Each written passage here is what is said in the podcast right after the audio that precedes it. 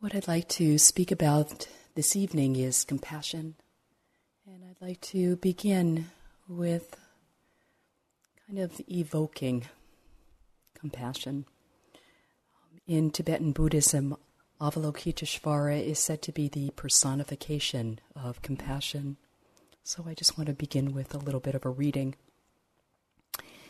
We evoke your name, Avalokiteshvara. We aspire to learn your way of listening in order to help relieve the suffering in this world. You know how to listen in order to understand. We evoke your name in order to practice listening with all our attention and open heartedness. We will sit and listen without any prejudice. We will sit and listen without judging or reacting. We will sit and listen in order to understand. We will sit and listen so attentively that we will be able to hear what is being said as well as what is being left unsaid. For we know that just by listening deeply, we already alleviate a great deal of pain and suffering. In modern times, one of the beings that I think of as being a living personification of compassion is someone named Mahaghosananda. He's a, a Cambodian teacher who died just this past March. I was actually out here teaching when he died. And in one of the local newspapers around here, the headline was a legacy of compassion. There was a whole kind of um, story about him and about what he did in, with his life in, in this area. And so um, the, leg, the, the headline was a legacy of compassion. Mahaghosananda was had a title. He was the Grand Patriarch of Cambodia. And he actually had little business cards that said, Grand Patriarch of Cambodia that he would pass out when he met you. he was somebody that traveled around this whole world most of the time by himself. And um, at one point, Michael and I bumped into him in uh, the Tokyo airport. We were really just there for a short amount of time I can't remember whether it was en route to that trip to Nepal I told you about or not. but we were there for just a, a couple of hours, and um, we saw Mahaghosananda, and um, you know, it was such a delight to see an old and dear friend. And um, he was with somebody, a, a, a young man was attending to him. And then it's kind of like, you know, because we recognized him and, and, uh, and knew him, this young man passed him on to us to take care of for the time that he was in the airport. And that's really how he got around the world, is being passed on from one friend to another. At one point, because he was in ill health and he was fragile and he was up there in years, some of his um, devotees wanted him to travel around with people and not be by himself all the time. And his response was, Oh, no, no, no, I don't need any attendants. My attendants are wisdom and compassion. Yeah. And uh, of course, implied was that wisdom and compassion were what were keeping him safe. Mahaghosananda was not in Cambodia during the Khmer Rouge regime, but during that time that he was away, most of his family and most of his friends were killed. He was one of the first Buddhist monks to return to Cambodia after the regime collapsed. And one thing he did, he tried to bring people together, and one thing he did was to lead peace marches across Cambodia. And as many of us know, this was a very dangerous thing to do because bombs could go off at any moment. He refused to see the Khmer Rouge simply as the enemy, but he really devoted a lot of his life to working towards the reintegration and harmony between them and the rest of Cambodian society. And I wanted just to read you something about him. Mahaghosananda opened a Buddhist temple in a barren refugee camp of the Khmer Rouge communists. There were 50,000 villagers who had become communists at gunpoint and had now fled the destruction to camps on the Thai border. In this camp, the underground Khmer Rouge camp leaders threatened to kill anyone who went to the temple. Yet, on its opening day, more than 20,000 people crowded into the dusty square for the ceremony. These were the sad remnants of families an uncle with two nieces, a mother with only one of three children. The schools had been burned, the villages destroyed, and in nearly every family, members had been killed or ripped away. I wondered what he could say to people who had suffered so greatly. Mahaghosananda began the service with the traditional chants that had permeated village life for a thousand years. Though these words had been silenced for eight years of war and the temples destroyed, they still remained in the hearts of these people who, whose lives had known as much sorrow and injustice as any on earth. Then Mahaghosananda began teaching one of the central verses of the Buddha, first in Pali and then in Cambodian, reciting the words over and over again. Hatred never ceases by hatred, but by love alone is healed. This is an ancient and eternal law. Hatred never ceases by hatred, but by love alone is healed. This is an ancient and eternal law. As he chanted these verses over and over, thousands began to chant with him. They chanted and wept. It was an amazing moment, for it was clear that their hearts longed for this forgiveness like a parched desert.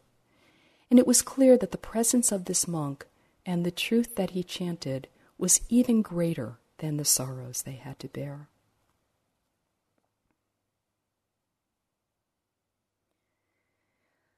Although he did these remarkable kinds of things in his country of origination, he also was somebody who touched so many people in so many kind of remarkably ordinary ways. And maybe even somebody here, or more than one of you, have your own story about Mahaghosananda. I know when I spoke about him in March, one person came up to me and, and had a story to, to share. My story about him is that when I was a very young teacher, about maybe hmm, maybe 20 years ago, 22 years ago, that kind of time, I was teaching at CIMC then, the Cambridge Insight Meditation Center, and I started a group for um, beginners, and it was a drop in style group, so people would just drop in they would drop in and we would meet down in the basement of CIMC. And those who have, you who have been to the center, and many of you here somewhat live at the center, I have to say. when you leave this retreat, it's just like be going home to the center. Um, you know, it's a really nice room at this point. And if you started um, going to the center in the year 2000, you never would have known it as anything different. But before the year 2000, when the center was run- renovated, this basement was a very strange place to be. Um, it had a rug that was a normal rug on the bottom of the floor, but then it kind of it, it looked like it was growing up the walls. so it went like, you know, at least a quarter of the way up the walls. It seemed like it was even more than that. And then kind of, you know, over this sort of lip kind of thing. So it was kind of like, you know, night of the living rug kind of situation. I used to feel like that down there. So anyway, I was just down there in this room, and um, there were a number of people down there. I don't know, not not a big group, maybe ten to fifteen people. And we're doing our thing, and I'm giving the instructions and, you know, doing the best I can. And all of a sudden, this person starts coming down the stairs. And he um, is a monk, you know, he's a Buddhist monk. But any of you who knew Mahaghosananda or saw him in person, you would know that he used to wear his robes in quite um, interestingly eccentric ways. Yeah, it, it, they kind of were always haphazard or falling off of him, or you know this kind of thing. So he was just adorable. So he, um, this person came down, and I recognized him as Mahaghosananda. I had met him before, and um, he just came down and he plopped himself on the floor. And this is really an unusual thing with a young woman. Um, actually, it doesn't have to be young, with a woman of, of any kind, to just come down and plop yourself on the floor like that um, is not usually the style of, of Buddhist monks. So that was quite an unusual and remarkable and, and lovely thing that he just sat down. And then he he began being part of the class. I mean, he closed his eyes, he meditated.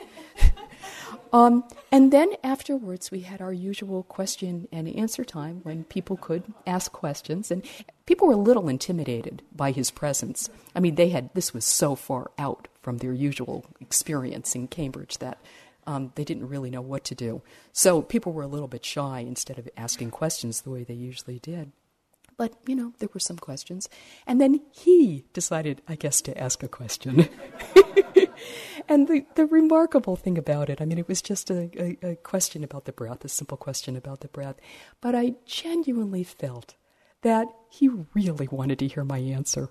You know, he knows the answer. He had probably said the same teaching just, you know, countless times to other people. But there was that kind of freshness where he wasn't testing me. You know, he wasn't doing that kind of a thing. He was actually genuinely interested um, in my answer. I, at least this is the way he made me feel, which was a really beautiful thing. So I felt it to be so kind on his part and so supportive, um, and just such a such a beautiful encounter. I'd to um, I'd like to define compassion. And just to say a, a, word or two about the difference between metta and compassion. Metta is, as you know, a sense of, of friendliness and warmth, you know, that really can can spread over all beings. And uh, compassion is more specifically oriented towards pain, towards the alleviation of pain. So, in a way, it's the same thing. Both are great, but compassion has a little bit of a different taste to it because of the specific targeting of pain and suffering.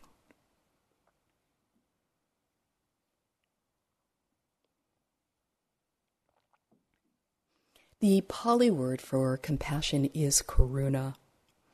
And what karuna means, or the translation of karuna, is the trembling of the heart in response to suffering. So, this trembling means being moved by sorrow, being moved by suffering, being willing to feel. You know, instead of um, sometimes that frozenness, the frozenness of the heart, um, trembling of the heart, to be in contact with suffering. It also means caring for and holding suffering gently until it changes on its own.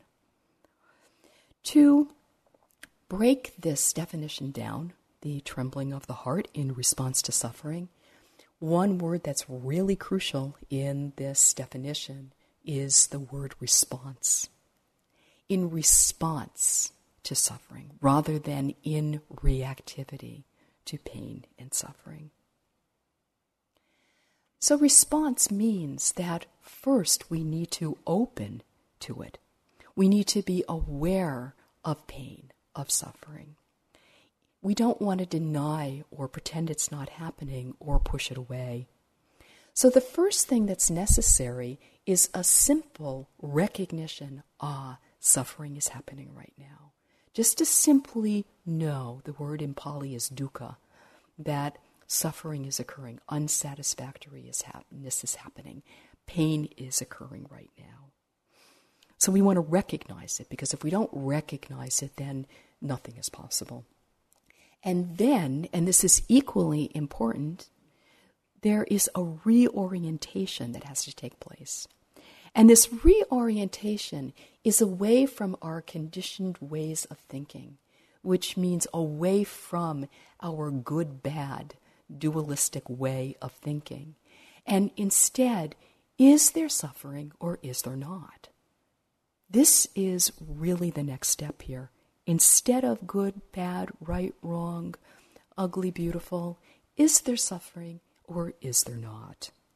So we want to be aware of our relationship to suffering because that's the only way that our relationship to suffering can change and compassion can be the natural organic response instead of the reactivity that our conditioning leads us into. I told you about one of my nieces the other night, and I actually have four nieces. And I, I want to say I have four in case they ever grow up and learn the Dharma and want to listen to a Dharma talk. I don't want to leave any of them out. four nieces, four beautiful nieces. um, two of them um, I want to just, just say a little bit about in relationship to a, a very um, big situation in my life. My mother died in the year 2004, and she had quite a beautiful death. My sister and I were with her as she died, and my uh, father and my other sister were there a great deal of the time before she died. And it was very connected. It was um, very, very good, very rich, very serene, very beautiful. And um, because of the work that had been done beforehand, there wasn't a sense of anything left to say or anything that needed to be done. Really, just the simple accompaniment of her, accompaniment of her, as far as we could take her.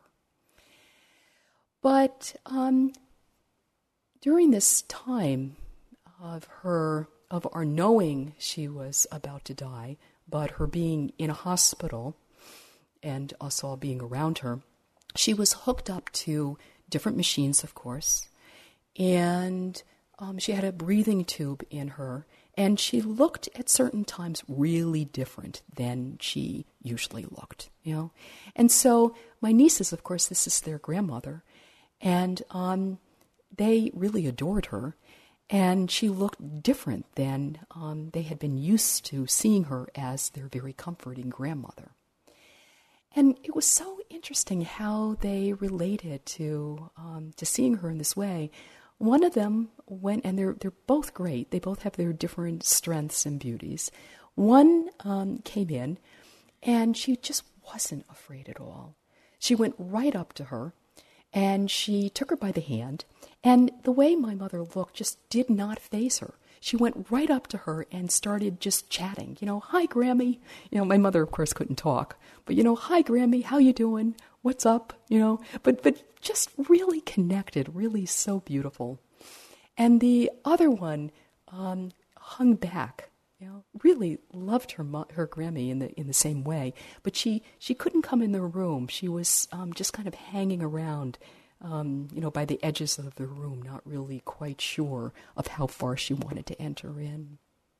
So just really different approaches. You know, when my grand, when my mother um, actually did die, the one who had been hanging hanging back um, burst into tears, and just recently with a family event that had nothing to do with anything but a joyful uh, experience celebration, she broke into tears uh, just recently um, because of resonating with the fact that my mother couldn't be there. You know, so she felt it deeply. They both felt it deeply, but they they they were with it in different ways. You know, because this is how we are. We are with suffering in different ways.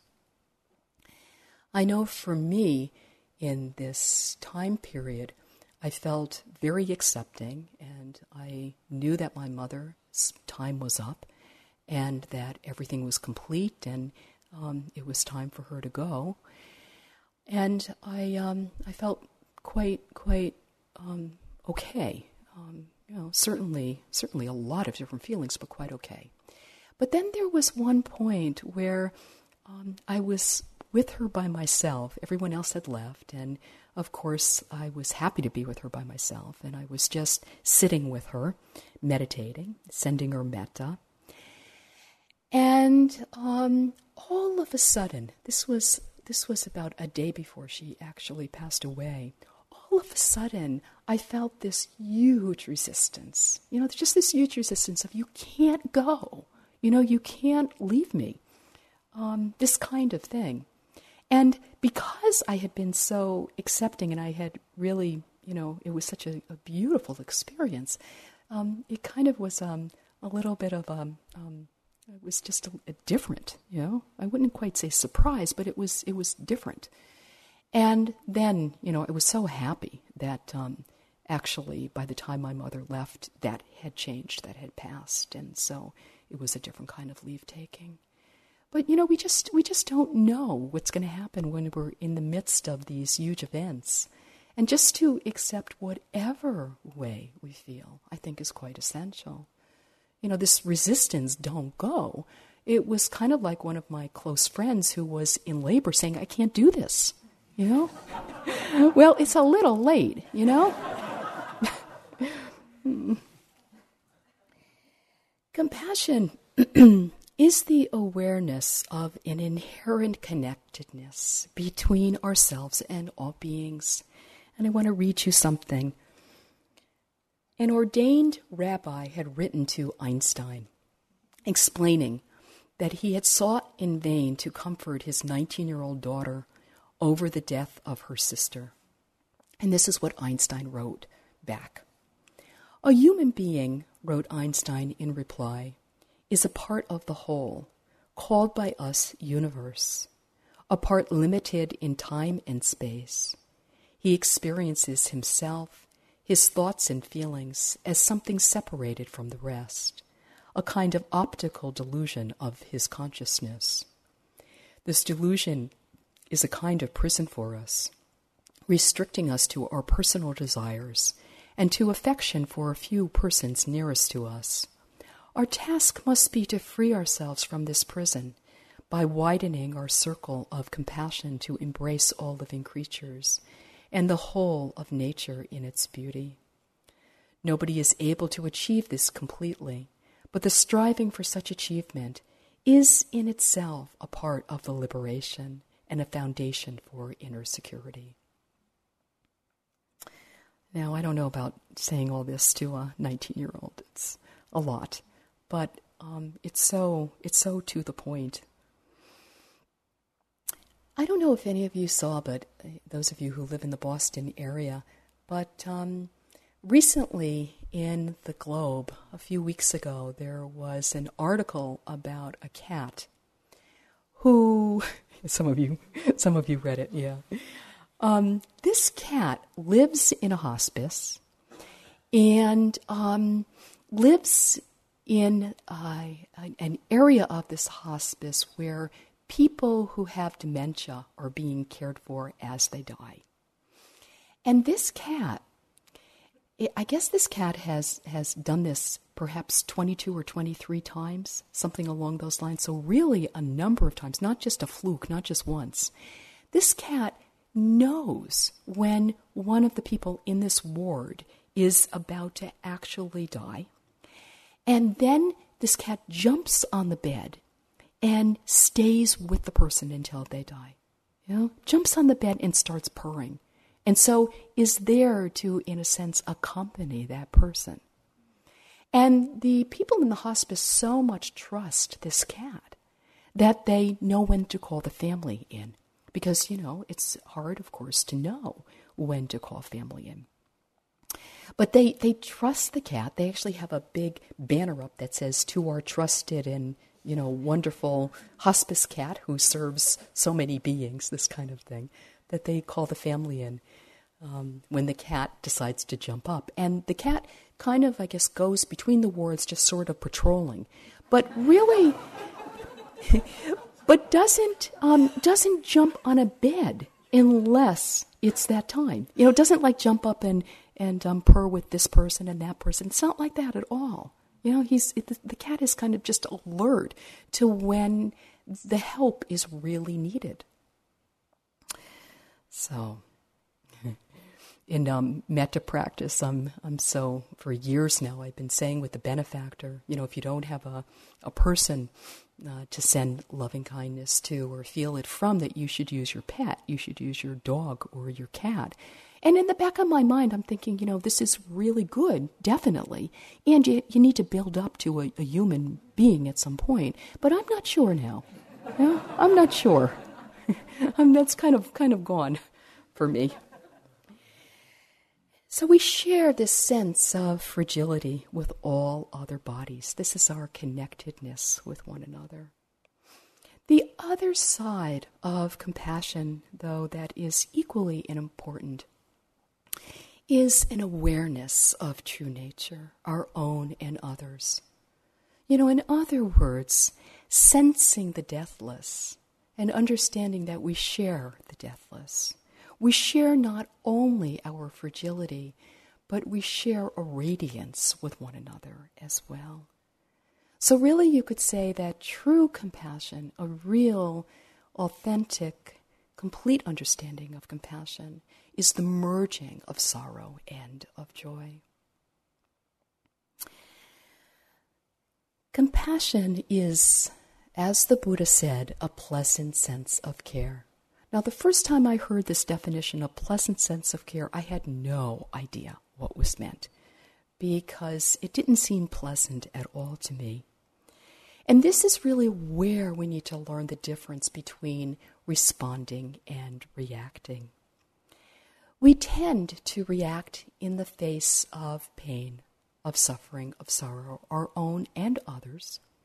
Sometimes with by becoming numb sometimes by getting afraid or by feeling helpless or paralyzed. Sometimes we feel angry or sad or judgmental. Sometimes the experience is one of being embarrassed or feeling shame because of suffering. And in responsiveness, and this is where the pleasure part comes from, it's a meditative kind of pleasure in responsiveness, there actually is a sense of confidence. There is a sense of strength. There is a sense of capability. And when we feel confident and strong and capable, there is a real pleasure in that. Compassion is learning how to care. May I care for this pain. May I care for this sorrow. These are some of the compassion phrases, just as there are metta phrases, there are compassion phrases. And the compassion phrases that I like best are these May I care for this pain, may I care for this sorrow. Compassion is not guilt or pity, because pity and guilt are reactions. Pity and guilt with this, there's a sense of separation. Me over here, feeling sorry for poor little you over there. You know, almost anything is better than that when you're the recipient of that. I had a, a recent just kind of experience of this because I, um, I had a huge bruise on my forehead from an acupuncture treatment gone bad. Generally, this doesn't happen, but um, he really got the needles in there, and um, really huge bruises. And I had to be in public, and um, it was so um, interesting to walk around in public with this huge bruise on my face, and people reacting just in so many different ways. You know, some people you could really see that there was real concern.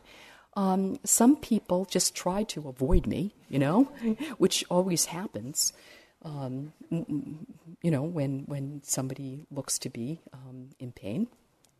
And some people just looked at me like, poor, poor little you, you know, um, which actually was not necessary in that particular situation and is actually never necessary.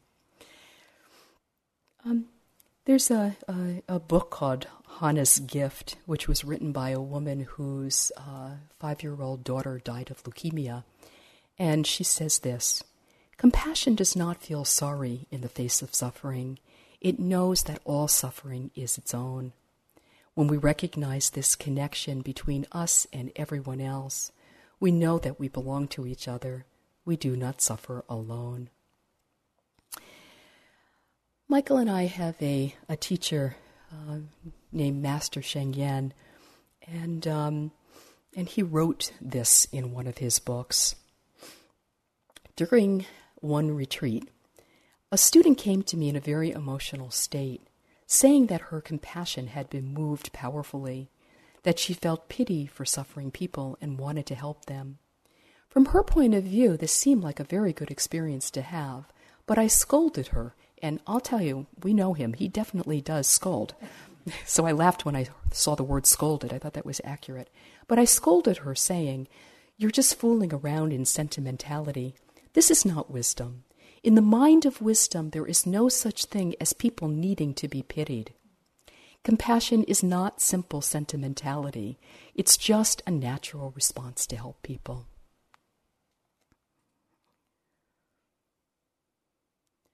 Compassion as well is not fear. And sometimes we mistake it to be fear. Fear is an inner recoiling. Sometimes, when there is this inner recoiling, we outwardly tend to give advice. You know? We're giving advice sometimes as a way to control the situation, the effort to fix, rushing in to fix and control. Sometimes fear is mistaken to be compassion because of our efforts to avoid conflict, our inability to say no, and thinking that always saying yes is compassion. Compassion must be aligned with wisdom. It is not compassion to let others work their torments of heart out on one. It's actually fear. Compassion as well is not anger. And of course, in the midst of certain situations, in the midst of injustice, oftentimes anger is the initial energy. That's just how it is. It Doesn't have to be a problem. It's just that we don't want to live there. Sometimes it's the initial energy. And um, I think of what Elie Wiesel said that the opposite of love is not hatred, it's indifference. Know, so that initial sense of anger, all right, in certain situations, yeah, it just is there. It's just that um, the question is uh, one of alignment, and this is so hard when we're uh, when we're trying to understand this in relationship to those that have caused harm, to those that have caused us harm, to co- those that have caused our loved ones harm, to those that have caused enormous harm in this world. It's not an easy area. But the whole question around anger, you know, again, this initial arising, so be it. But the question really has to be what do we want to ultimately align our hearts with? You know, it's really a question of alignment. Do we want to align with love? Or do we want to align with bitterness? And I don't think anyone in this world wants to live in resentment and in um, hurts and in nursing private hurts, and sometimes, of course, in pettiness. In looking at this question, whether we want to align with love or with bitterness, this awareness has the potential to cut through the clinging the clinging that, of course, is going to be there in certain situations. But it allows us to look more deeply, to look at the cost to our hearts. And when we look more deeply, we see that the cost to our hearts is just too high. This is something that, of course, we have to work with in very individual ways, but to not mistake anger for compassion. The times that um, that Michael and I have been in Burma, um, it's been such an such an extraordinary experience in this way. And you know Burma is an incredibly complex country so I don't pretend to to know it from the inside or um, you know negate how complex it is or anything like that. But I can say that my own experience of being there is that and, and this to me um, you know kind of points to the power of the Buddhist teachings because some people there are certainly practicing the teachings in an extraordinarily um, committed way.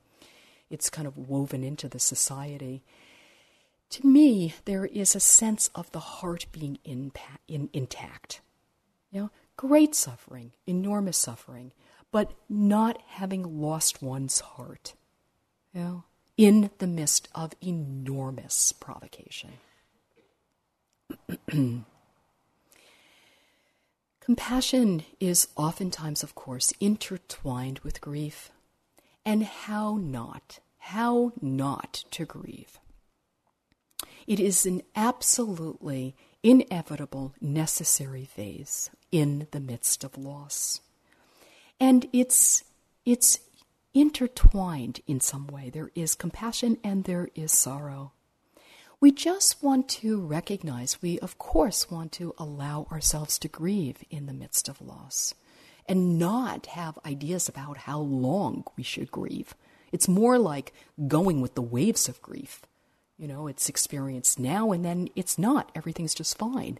And then it's experienced again with a real intensity and then it's not. It's as if it, it's just seen in a really different way, just kind of trying to keep up with ourselves in the midst of, of loss. And it's also recognizing the um, uh, the fact that grief is eventually enervating. It eventually zaps our energy, whereas compassion only strengthens our hearts. So, to see if we can bring compassion to our grief, you know, in our times of loss, to see if we can be deeply compassionate. The kind of compassion that the Buddha spoke about is unconditional. You know, as with all of these things, metta, equanimity, um, all of these things, mindfulness, the whole idea is that all of these qualities be unconditional. So, compassion needs to be unconditional, and what this means is it includes oneself. This is what this means. I taught a whole class once, and I thought I was clear. And by the end of the class, it was maybe five or six uh, series classes, someone came up to me and, and um, thought that what I was talking about was only compassion to others, because sometimes that's the way we think about it in this society. But actually, it has to go in all directions. It has to be extended to ourselves, to this body mind process. It is essential. We must care for this pain, for this sorrow. You know, the fact is that all of us, all of us want to be blessings in this world. Now, I know that this is our, our aspiration to be blessings in this world. And inevitably, we're problems. You know? this is not how we would want things to be. You know, if we had a choice, we would only be blessings and never be problems. But, but the problem is we tend to share our misery with others inevitably. Our suffering does have an impact on others, although we would not wish it to be so. So it is actually our responsibility to bring compassion to ourselves. It's our Dharma responsibility. Sometimes it feels better if it's an order than if it's an invitation. You must be compassionate. Exclamation point, exclamation point, exclamation point. Can we bring compassion to our pain? Can we bring compassion to our uncertainty, our confusion, our unworthiness? Can we bring compassion to our longing, to our fear, to our irritation, to our rage? We must care for our own suffering because we're the ones who can do it best. Others in our lives can be deeply compassionate to us. And it helps enormously. You know, whenever we have a situation in which someone has been uh, kind and, and compassionate in a time of need, it just can can can turn everything around and and help so much. Really, really touch us in a profound way. But the problem is that it's never enough. You know, I mean, if we were in a situation where we had somebody with us every single moment of every single day, being able to offer only compassion, which would be probably a really unhealthy relationship to be in. You know, by the way, you know, it still would not be enough. It still would not be enough. It's, it can be comforting, but we always have to live with ourselves. It's also true that you know how other people can be suffering intensely, but we don't know that they are, and then we find out later either that they're suffering at all or that it's been as profound as it's been. You know, that, that of course happens. Well, the same is true for us. You know, sometimes we think that other people should be psychic and know um, moments of suffering. And sometimes people are really sensitive. And so we get kind of caught like everybody should be sensitive. But really, we can put on a good show and not show how uh, difficult things are at times, not reveal our suffering, not be vulnerable. And the fact is that no one can attend to us like ourselves. The Buddha said that we could search this entire world over and not find anyone more deserving of our love and compassion than ourselves. The other reason why we need to send compassion to ourselves is because it's the only way that we'll really understand empathy, that we'll really be able to understand the suffering of others, only by knowing our own suffering, our own sorrow, our own grief, and opening to that. If we don't do that, we're guessing. We're still at a distance. This is um, something by Ryokan. The autumn nights have lengthened, and the cold has begun to penetrate my mattress. My sixtieth year is near, yet there is no one to take pity on this weak old body. The rain has finally stopped, now just a thin stream trickles off the roof. All night, the incessant cry of insects.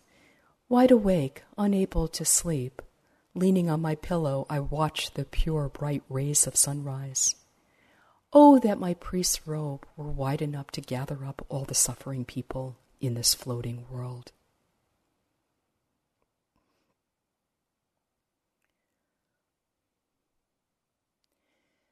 Cultivating compassion is not a grandiose endeavor. We are not required to save the world, to find answers for all the complex difficulties in this world.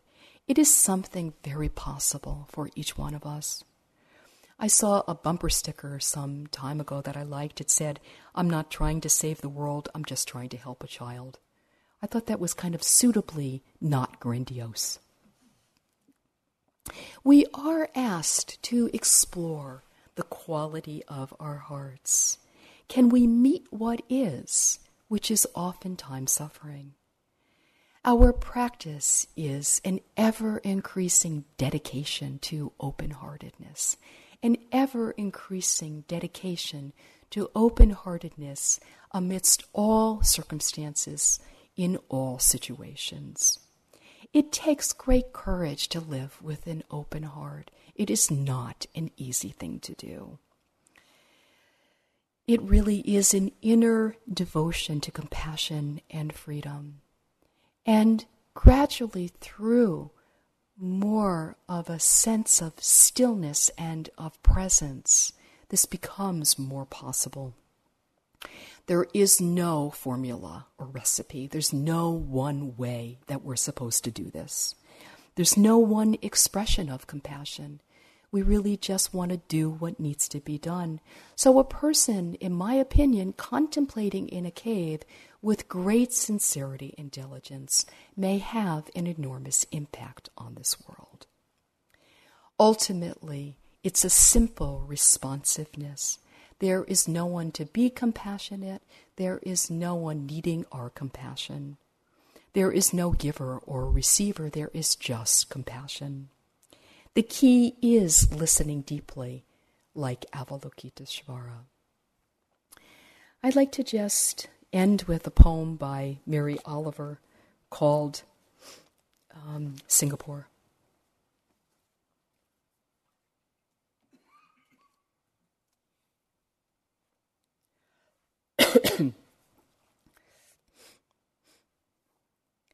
in Singapore, in the airport, a darkness was ripped from my eyes. In the women's restroom, one compartment stood open. A woman knelt there washing something in the white bowl. Disgust argued in my stomach, and I felt in my pocket for my ticket. A poem should always have birds in it. Kingfishers say, with their bold eyes and gaudy wings. Rivers are pleasant, and of course, trees. A waterfall, or, if that's not possible, a fountain rising and falling. A person wants to stand in a happy place in a poem. When the woman turned, I could not answer her face. Her beauty and her embarrassment struggled together, and neither could win. She smiled, and I smiled. What kind of nonsense is this? Everybody needs a job. Yes, a person wants to stand in a happy place in a poem, but first we must watch her as she stares down at her labor, which is dull enough. She is washing the tops of the airport ashtrays, as big as hubcaps, with a blue rag. Her small hands turn the metal, scrubbing and rinsing. She does not work slowly nor quickly, but like a river. Her dark hair is like the wing of a bird. I don't doubt for a moment that she loves her life, and I want her to rise up from the crust and the slop and fly down to the river.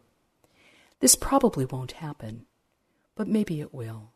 If the world were only pain and logic, who would want it? Of course, it isn't. Neither do I mean anything miraculous, but only the light that can shine out of a life. I mean the way she unfolded and refolded the blue cloth, the way her smile was only for my sake. I mean the way this poem is filled with trees and birds. Let's sit for just a moment.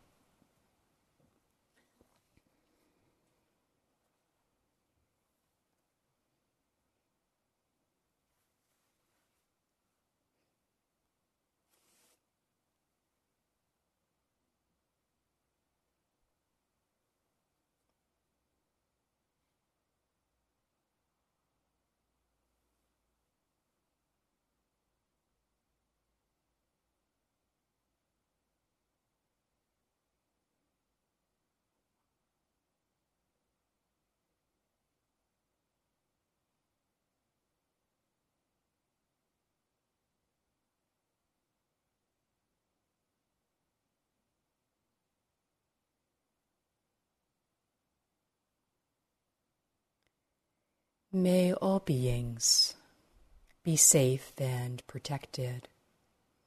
May all beings be peaceful. May all beings live in love and in compassion.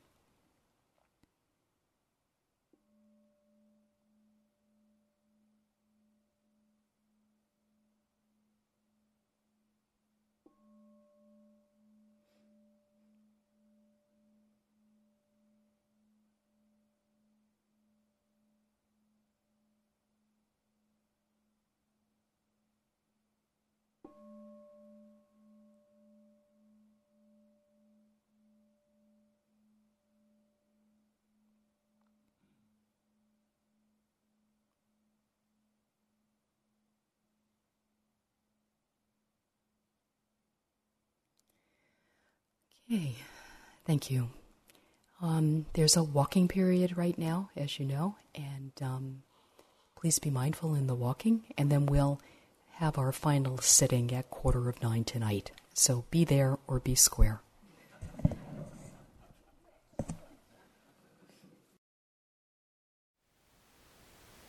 Thank you for listening.